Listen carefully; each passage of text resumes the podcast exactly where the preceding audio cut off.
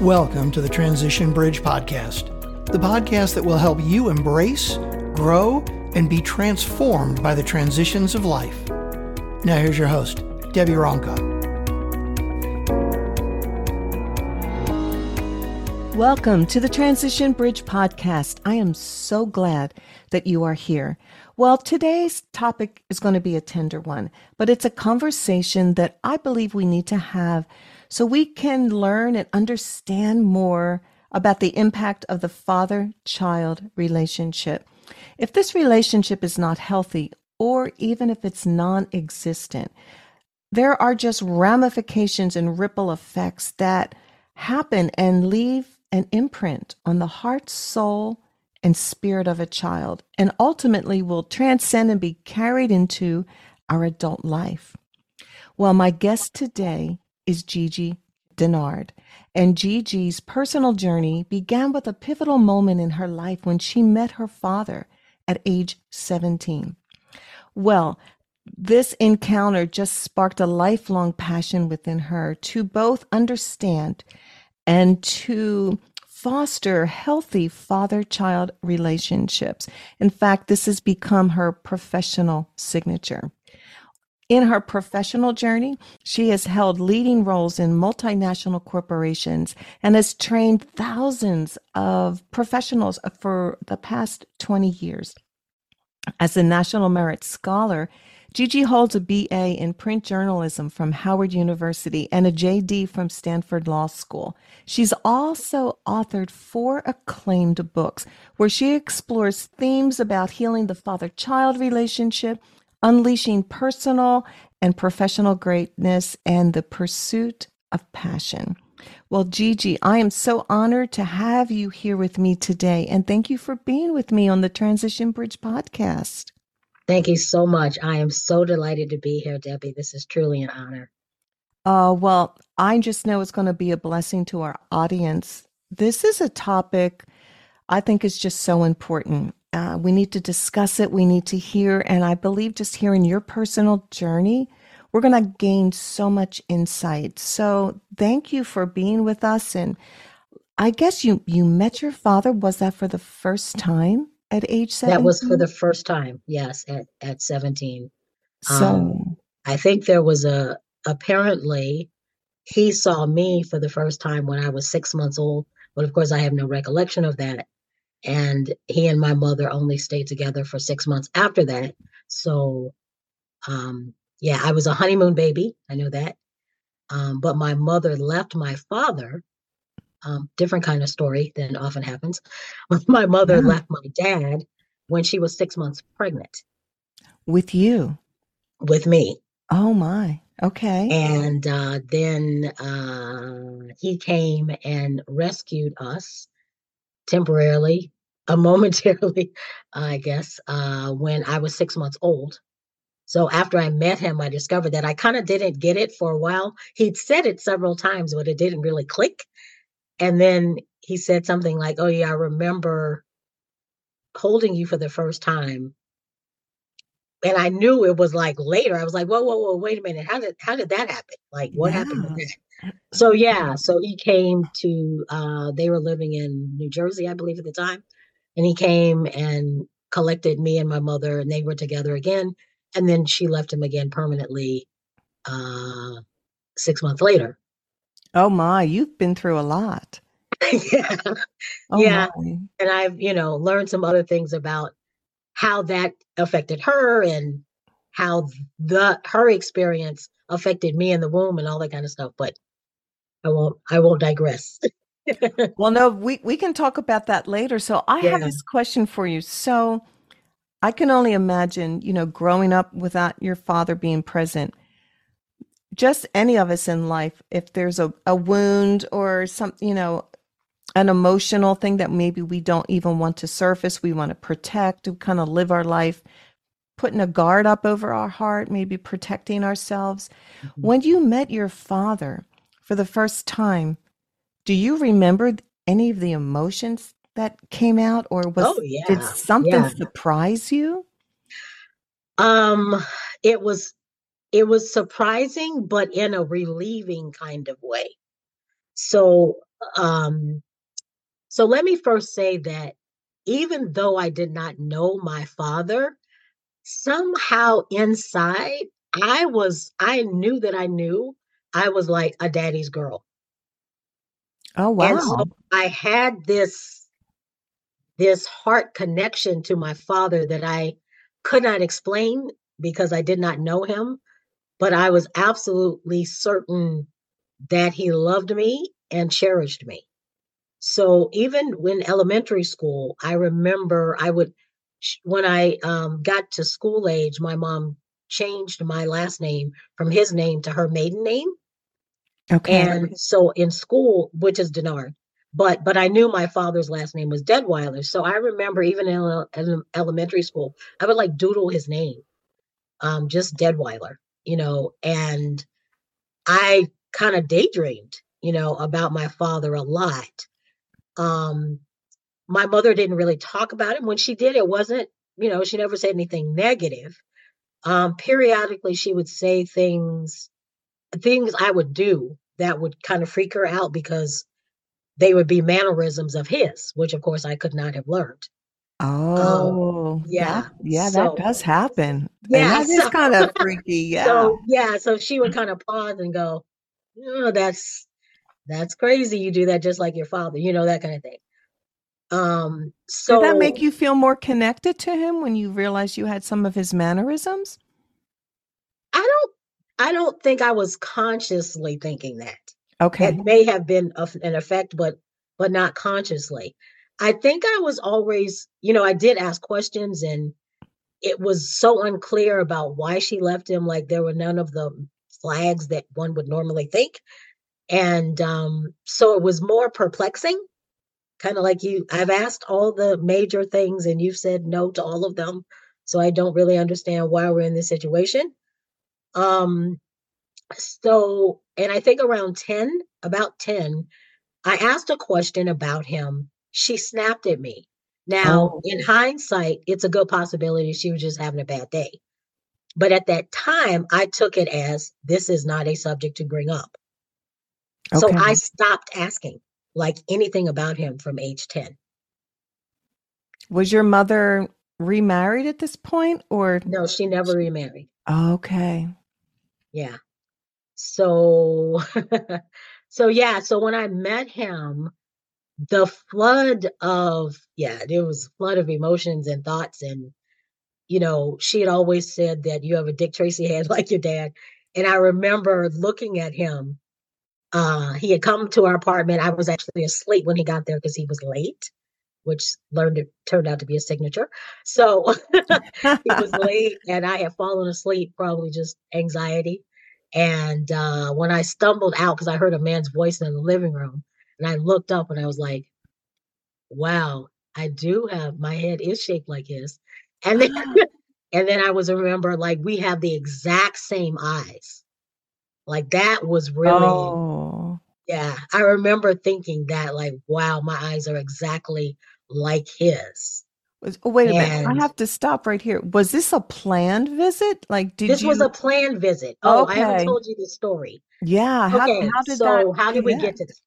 Okay. So this gets very interesting. My mother's sister, younger sister, was married to my father's first cousin. Oh my. Okay. And this first cousin and my dad actually kind of grew up in the same house together. So they were had been very close as kids. So my mother and my dad met when she escorted her sister to a funeral of like their grandfather or something. So, yeah. So they met uh apparently love at first light or something. They wrote letters for several months. She went back for his ordination. He was studying to become a minister at that point. She came back, they wrote letters. The next time he saw her was when he came to Florida for the wedding. Oh my. Yeah. So let's begin there. So in the meantime, fast forward at 14, more just just absolutely divine sort of things happening. I'm sitting at my aunt's house, the one that's, you know, married to my dad's first cousin. And uh, out of nowhere, I say, you know, I always wanted a brother named Ricky and a brother named Mickey. Hmm. Exactly. And my aunt sort of blanched, which I found odd. And then her face kind of changed to this like resignation, like, I don't care. I was like, okay, that was all very strange. And then she goes, she takes a deep breath and she goes, Well, you do have a brother named Ricky and you have a sister named Mickey. Oh, exactly. Oh, word. And that was kind of how I felt about it. oh, my gosh. like, you have got to be kidding me. And at that point, she decided to introduce by phone, introduce me to my paternal grandfather, my dad's dad. Oh, because it was also my cousin's grandfather. Okay.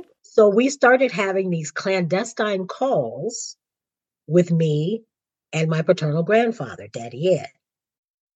Aww. Just us knew. Nobody else knew. We didn't tell anybody else. Oh my! Because nobody thought my mother would be happy with this. So right, keep the secret. So that happened for two and a half years until one day I braved it and decided to ask my mother if I could invite my father to my high school graduation. Oh, big moment yeah. in your life. Yeah. Big moment. Yes. Terrified, had no idea what was going to come out, and uh, said it really fast. um, and she said, you know, she kind of paused, looked slightly perplexed, and then she said, I don't I don't care if you can find him. So it was kind of like, yeah, you're on your own with that, but if you come up with something, fine, kind of thing. So I had a plan. The plan was I'm going to send it to my grandfather, of who course. will forward it to my dad, right? Mhm. She doesn't know I have this other. Connection. Connection, exactly. Which is what I did. But what I did not know was that actually my grandfather and my dad were not on speaking terms. oh my goodness. Yeah, the plot Oh, thickens. But he did, despite that, he did go ahead and forward it. So my father actually got the invitation the night before my graduation. He had Oh, just left from speaking like an hour from where we lived. He had no idea where we were, and I didn't know where he lived. So he was back mhm. in Georgia, and we were in South Florida. So he called. That was actually probably even more overwhelming than meeting him. Oh, yeah, he because you don't have a face, you just have I a don't have voice. anything. And and and when he called, I didn't know who it was. You know, he Mhm. called and asked to speak to Kay or Giji, and I said, "This is Giji," and I'm thinking, I don't know this guy's voice. And then he says, "This is Mr. Deadweiler." So now I'm kind of getting bl- butterflies because I know this is not Dad Ed's voice. I've been talking to him, you know. So I Yeah. go, "Which Mr. Deadweiler?" Oh, good question. Yeah, and then he pauses, and then he says, "This is Bobby. This is your father." Oh my word. At which point I just lost it. I could not speak. Tears just started streaming down my face. And I, for probably for the first time in my life, could not talk. So he's Oh, on the other end going, Giji, Giji. And I literally cannot speak. So now I panic because I think he's going to hang up. right. I'm Right? thinking that too. Right. so I freak more. And then I try to go find my mother. So the the apartment's packed because my graduation is the next day. We just came from my brother's graduation the day before up in North Florida. Now everybody's in South Florida. Packed. I'm like running through the house looking for my mom with those cordless phones and uh trying to get her attention. She's talking to somebody, she's ignoring me. So I like have to tug, you know, and she looks down, she sees tears. And Right. so that freaks her out. She's like, Giji, what is it? You know, and I just shoved the phone because I still can't. Oh, you gave it to your mother. Oh my Yeah, gosh. I I couldn't speak. I mean, I Right. literally, it was like Oh, there was something locked. I could not yeah. speak. So she gets the phone and she's like, hello? And then I hear her say, oh, Okay, yeah, she's just a little overwhelmed. Oh. And uh, so she puts her arm around me. We walk into a room, and I remember slipping out from underneath her arm and just lying down crying. And I don't remember anything, like nothing. I don't remember my graduation. I don't remember anything between that call and when I met him two months later. Oh my goodness. You just kind of like went it numb. it took everything. I Oh, don't I don't remember my graduation like at all. I don't remember being there. I don't remember anything. oh my gosh. That that was an impact. My That was an gosh. impact. Yeah. And so he came that July. Did he And uh, come so to your was the first meeting. graduation? He didn't. No, he couldn't because he had just found out like the night before. He just gotten back home. Okay. Yeah. So um yeah, so he came in July and that was the first time we met. And I was still I was much more apprehensive about my mom and her response. Okay. Um I mean, I I don't know. I just knew he and I would be okay, but I wasn't sure how she would treat him. So I was very uncomfortable, you know, kind of throughout dinner thinking that any minute now she's going to say something hurt his feelings and I'm going to be sad. You know, just all of this is kind of churning on the inside. Um, but nothing happened. It was actually very pleasant and we had dinner and then the three of us hung out for a while. And then about 11 o'clock, she goes, okay, well, I'm going to leave you two at it. She goes to bed and he and I stayed up and played chess and talked till four o'clock in the morning. Oh, you play chess of all things. Yeah. So you both both like obviously like chess. That's Yes. incredible. So that's what I discovered that I am, you know, as much as I looked just like my mother, I am so much my father's child. Like I am way, way, way, way, way more like him. So the relief was that I had always felt very displaced Mhm. because even though I really did look like my mother, I was so much not like my mother. It was like, this doesn't even make sense. How could this person possibly be my mother? Okay. And Yeah. and because I didn't have anything else to work with, Sure, you didn't have a comparison or Right. yeah, anything. yeah. Right. So it for filled in so many holes for me. You know, meeting my dad, it was like, wow, okay, this is really crazy that I'm this much like him. And we found out that we write alike. Oh, like So how? he like he had written a play and some other, you know, work. And when I read it, I was like, oh my God, I could have written this. You know, just stylistically, you know, Yes, we yes. so much alike. And uh so that was a bond and that sort of kind of began the planted the seed for the ministry of all of this. At some point, we decided to write our story together. Oh, how beautiful is that? together. Yeah. Oh, And that's really where this whole Hungry for Wholeness ministry got born from our beginning to tell our story. And then it expanded. But yeah, it was it was very, very it was very, very dramatic and impactful beginning for sure. oh my, did he have, I, I'm probably asking a very personal question, but did he have a reason why um it was 17 years before he got to see you again? Oh yeah, it was all my mom. I Okay. mean, my mom forbade him to see me. Oh. And Oh, because of her personality, everybody was scared. So nobody interfered. Even her, even this cousin that was like his brother, he would try to get information from him about my whereabouts.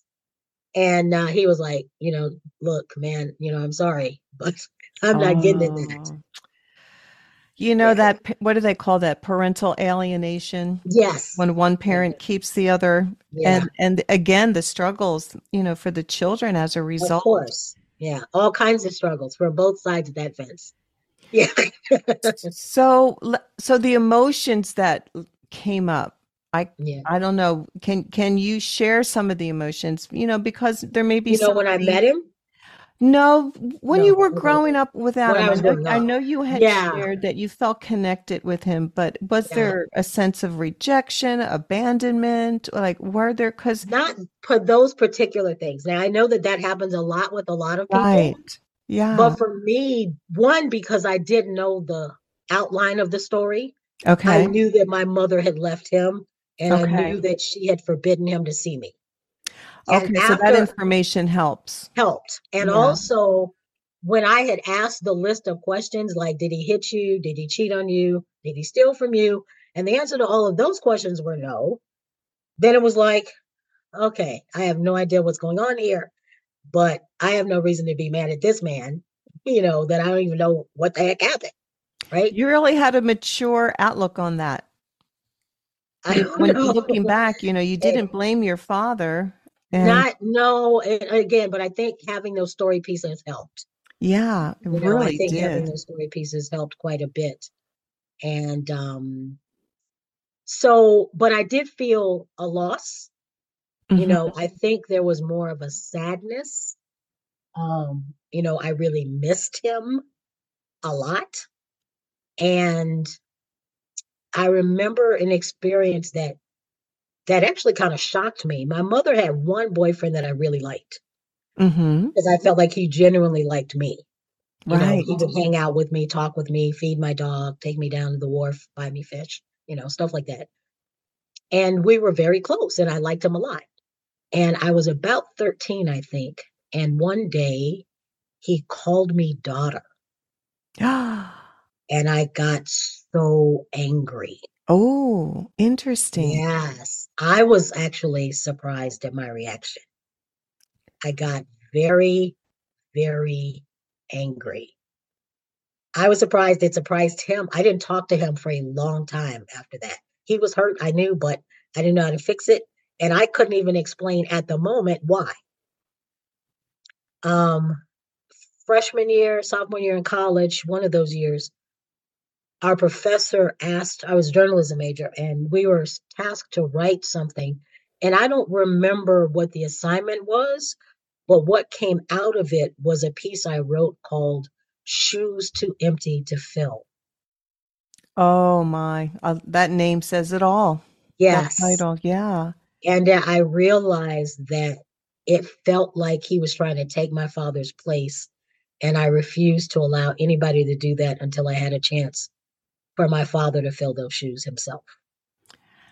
That makes total sense. And as you're sharing that, that's just a, I guess, a spiritual principle of wounding. Yes. That Yes. even though you were older, that child wound in your heart regarding your father was triggered, or like it just op- it woke it up, It woke it up. and, and it hurt. And uh, and boy, I'm really glad that you shared that because you, you even yourself you were surprised and you're thinking, Yes. why is this coming out? But that's a Yeah. perfect example of like what happens with all of us, things that are unhealed or even recognized, you know, and given a voice to. Yes. A, a simple question or if somebody says a word and it's just like it it hits us and Yeah. but you know, I believe that we're allowed to have that come up so we can recognize it Of course. find that healing, but it does hurt. Yeah. Oh my hurts. It gosh. hurts. And and and because I wasn't really ready yet, you know, I I stayed in that place for a while, for quite a while of just being confused about why I was angry.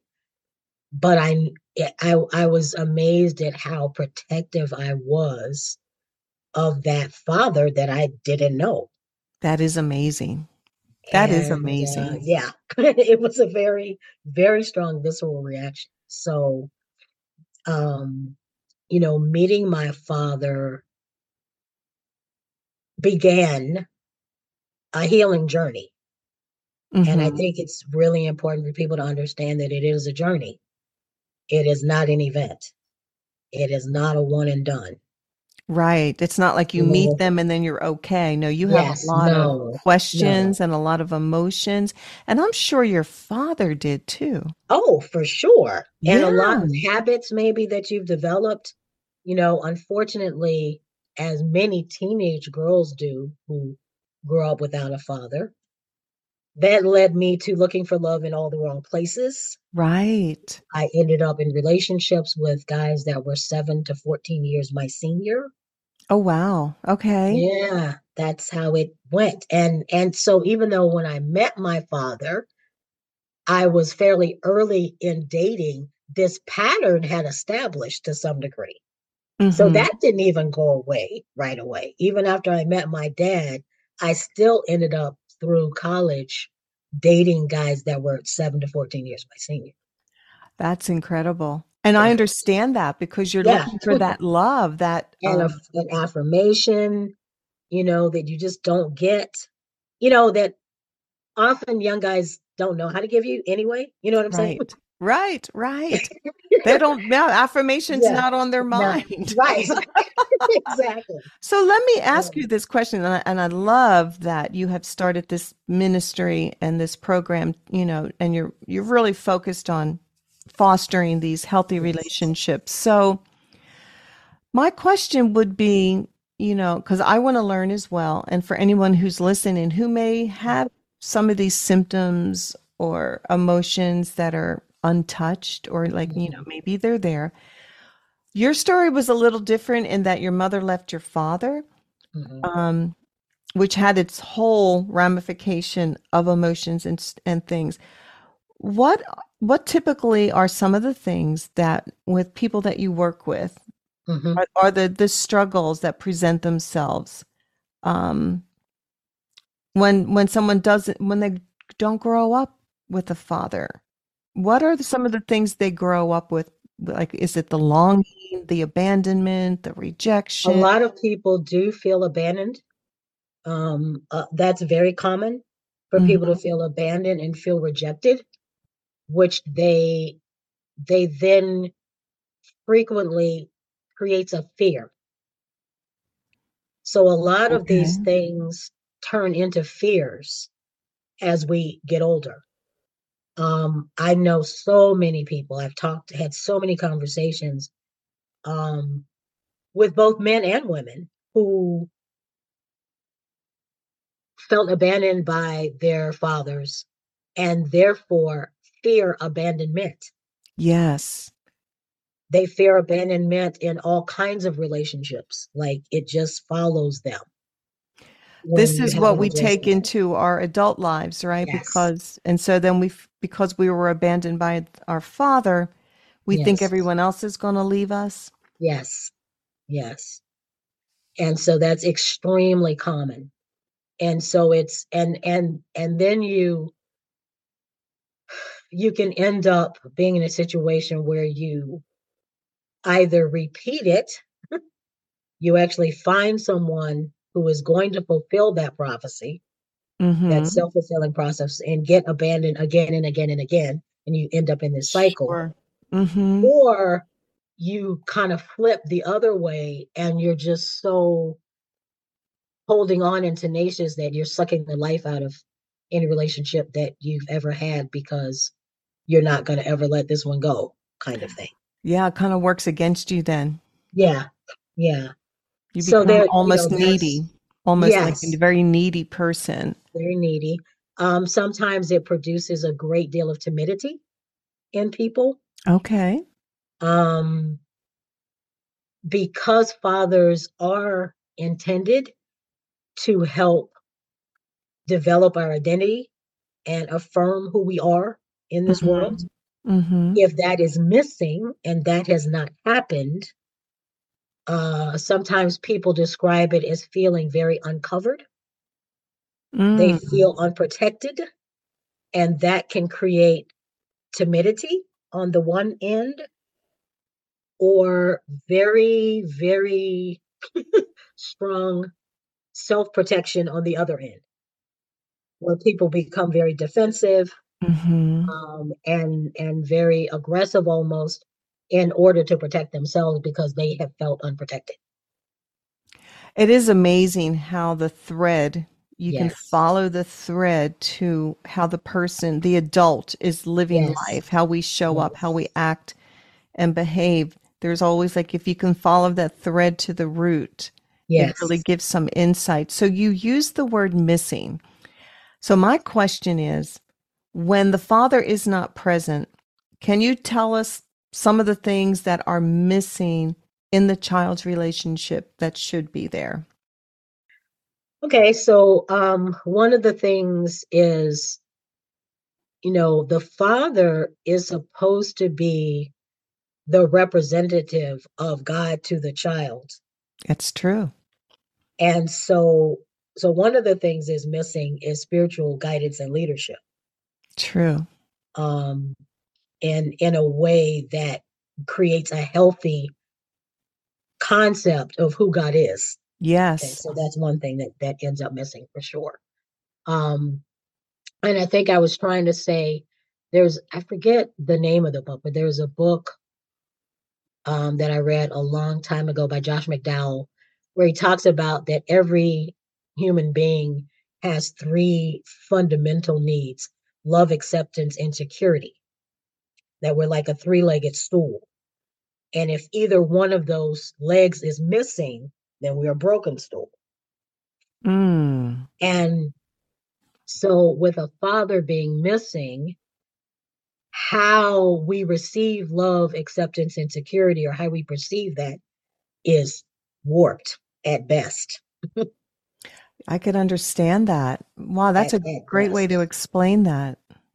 And so, so we just we end up, you know, kids find a way to cope, right? Mm-hmm. and and but we do it in ways without guidance and understanding you know and so we either we either have a really warped idea of what love should look like um we you know i have met people who have been abused by a father. So there there's the whole you know sometimes absent is one thing then there's somebody there who is abusive or even apathetic. And so there are wounds on all of these tracks right? Right. and um so you know i have i but i have met people um along the journey who have who were abused as a child by their father and actually had no idea until maybe socialization at junior high school to find out that that was not happening in everybody else's house Oh, that is so true because the poor it's it's normal to you right this is what Mhm. you know this is what you and so because kids have this natural yearning to love a parent you love the parent despite this abuse right. and so you identify this love from this parent with all this stuff attached to it Mm-hmm. And it gets distorted. it gets distorted completely gets distorted. Um, so whenever, you know, when you don't, you know, so many people to this day as adults are insecure because they never got that security need met from their father as a child. Um, somewhere in them, they constantly feel vulnerable. Mm, I could see that. I could see and that. so that can lead to just you know people often become fearful of committing to relationships or you know fearful of intimacy of any kind or you know makes it hard for them to interact with people sometimes even in a workplace um because they they don't know how to trust. Right. you know Even big with gaps of trust in there big gaps of trust. And, and that was one of Mhm. my questions because yes ultimately society is affected. Oh, absolutely. Oh, absolutely. I mean, the statistics now you can find them, you know, that, you know, 85% of everybody in prison has come from a fatherless home. Oh, 85%? Yeah. Yeah. 85%.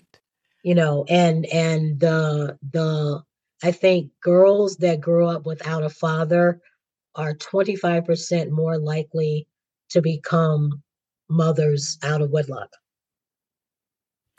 I thought it would have been higher than that. Okay. Yeah.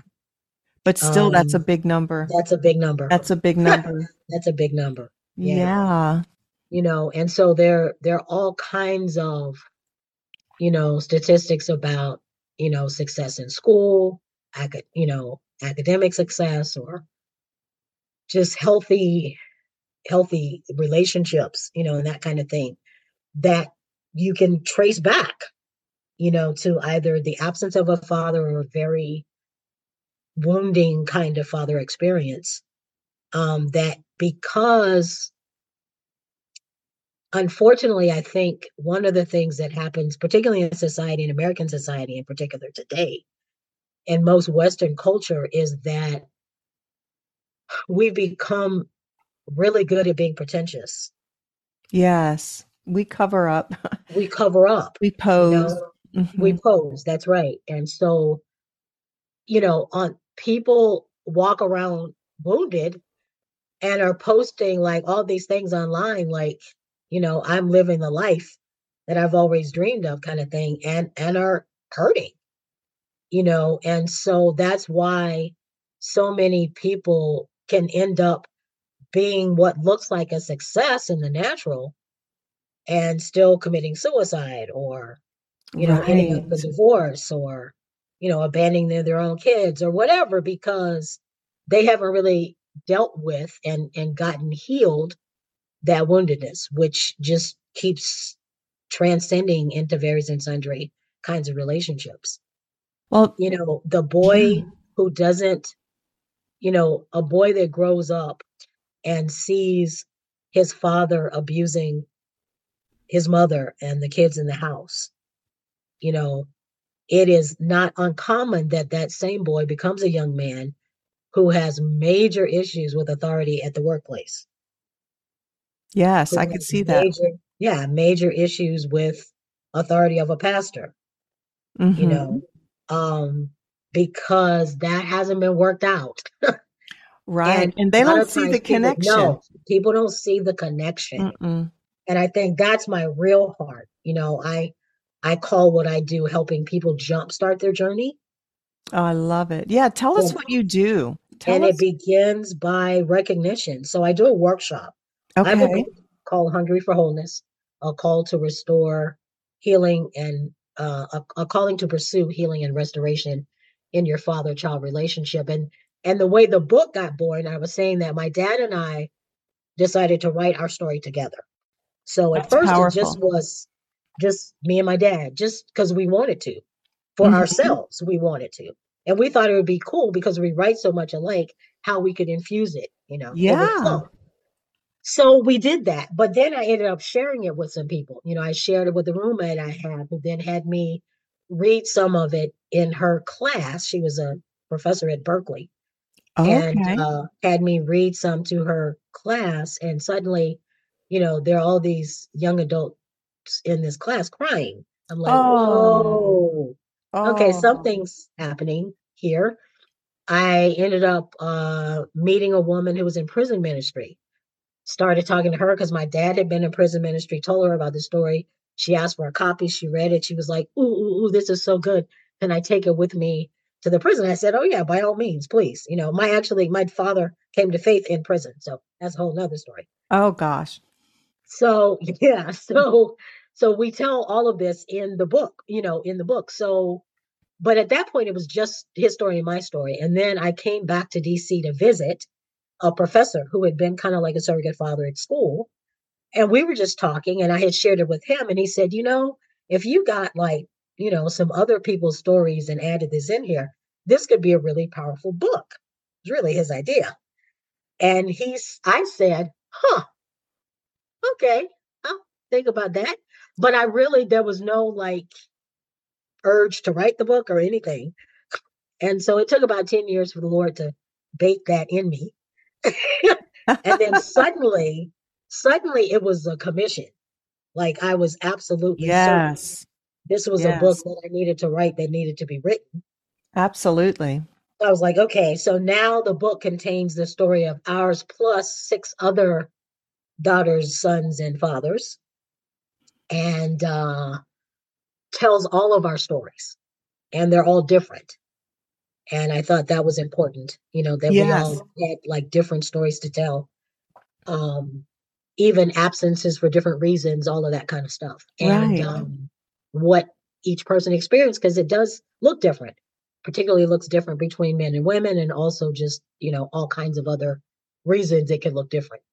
Um, but then that that the book came out in the spring, and that summer, I received a message from the founder of the National Center for Fathering, who I oh, had. Yeah, that was a whole nother story. Ooh. That was completely the Lord moved. That's all I wow, can say. that's huge. Otherwise, it makes no sense.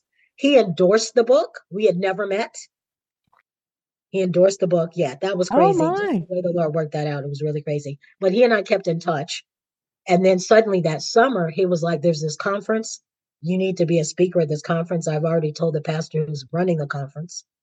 Oh, so he's going to be reaching out to and uh, so I ended up going to this conference in Portland. It was the inaugural conference for what's called the Father Shift Conference. Okay. And it's to address fatherlessness, especially in the church. And I I had no idea what God was about to do. So I get up there. I'm nervous because I'm thinking, oh my God, they gave me 45 minutes. Lord, what am I going to say for 45 minutes? Really? And uh, it felt like such a long time, you know?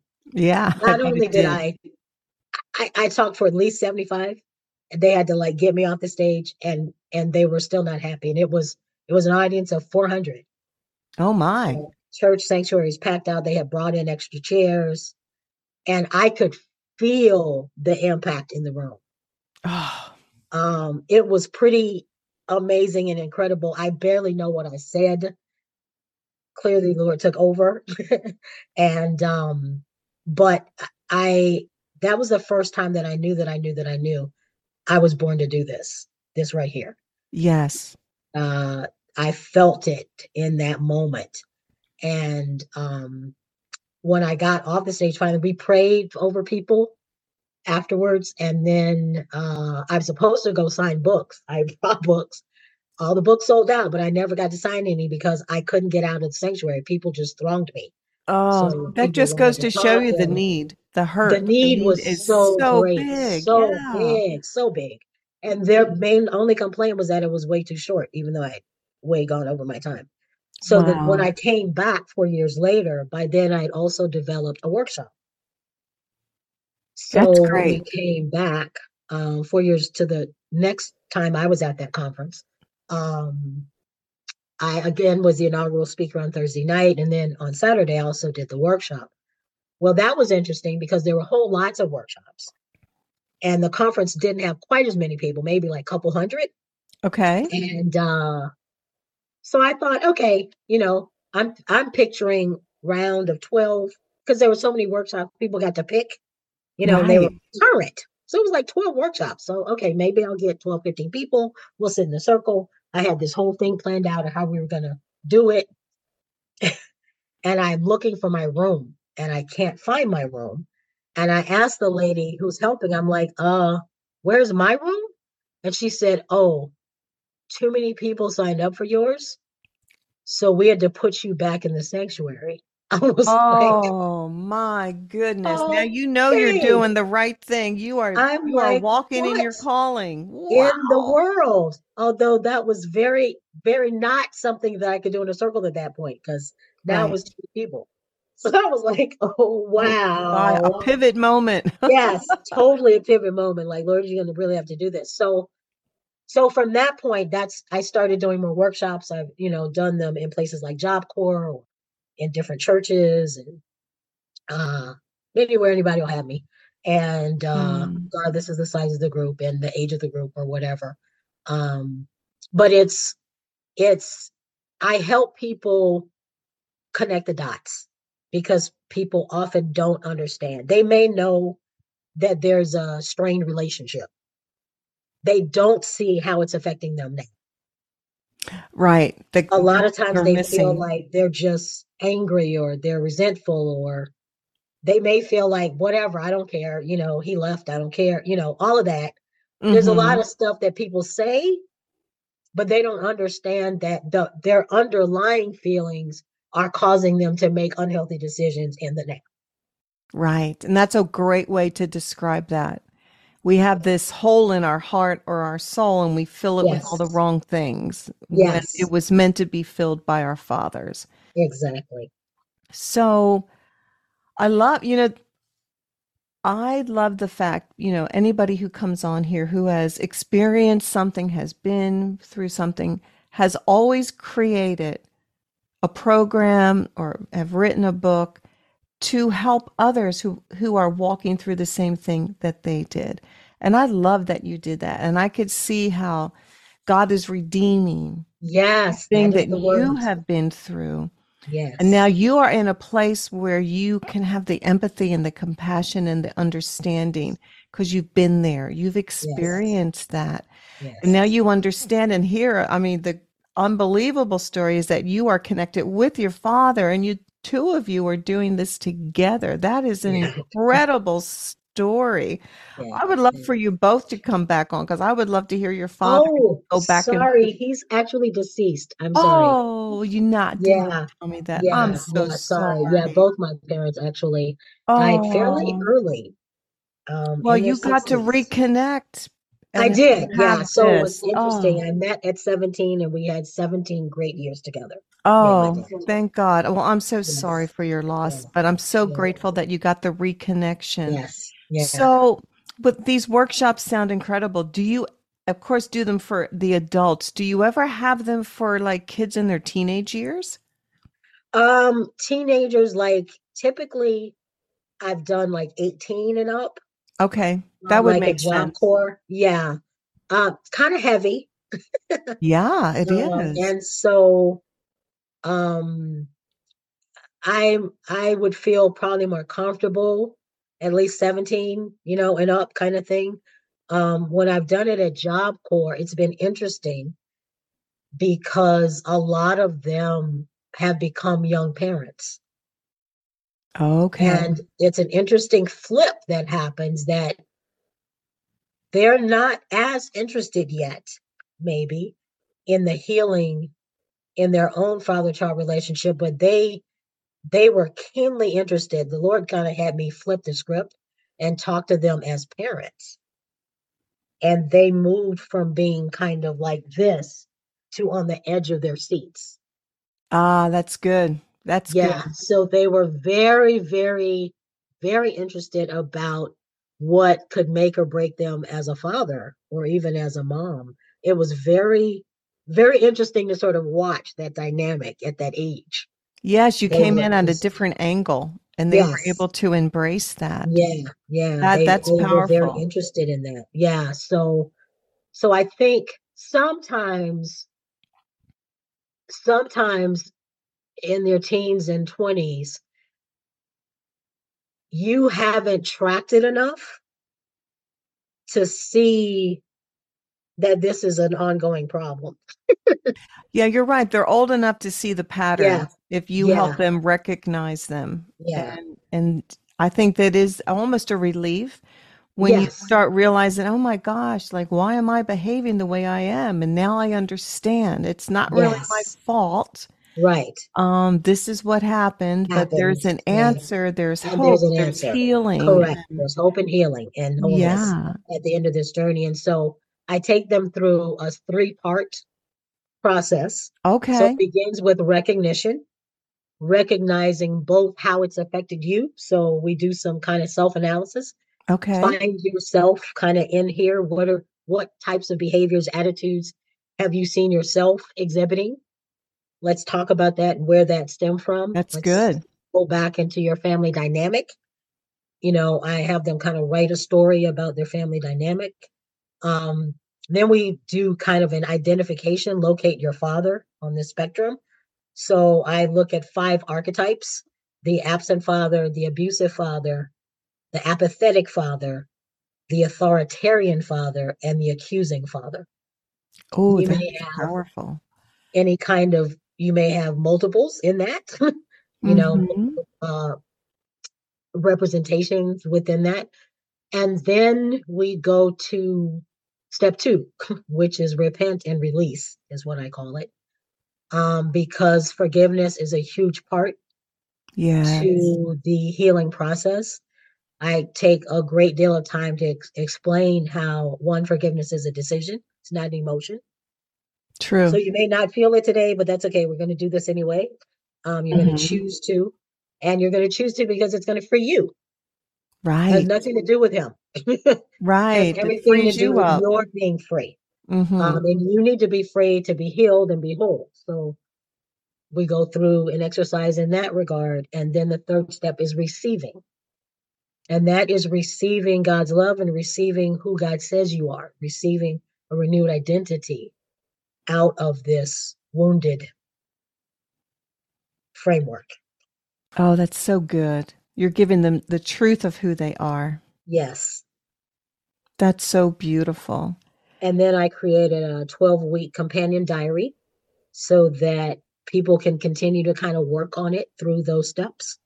Okay. Um, after the workshop, you know. Do you do the workshops? I know you do them in person. Do you do any online? Yes. Yeah. Okay, I moved great. kind of more to an online format. That's great. You can help more people. And what is yeah, the best correct. way for people? I'm going to have all your contact information in my show okay. notes, but if someone's listening and wants to write something down, what's sure. the best way for them to connect with you? Probably through my website. So it is www.wellfedresources.com. Okay. You do forward slash healing. That will take you straight to the tab.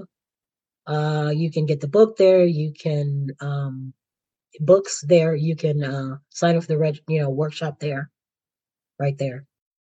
Oh, I just love your workshop. The whole it's such a beautiful, powerful tool to unlock all of the emotions yes. and to really mm-hmm. give people a new beginning so they can yes. live life from a whole different lens. Yes. Yes. It's so powerful what you do.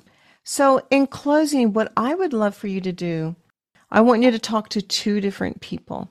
I want you to speak to the person whose father left them and what you feel they need to hear to bring them hope and encouragement. And then I want you to talk to the father who has left.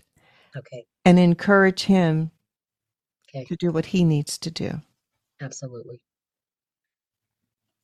So, to the person who has grown up without a father, um, First of all, I want to encourage you that God sees and knows.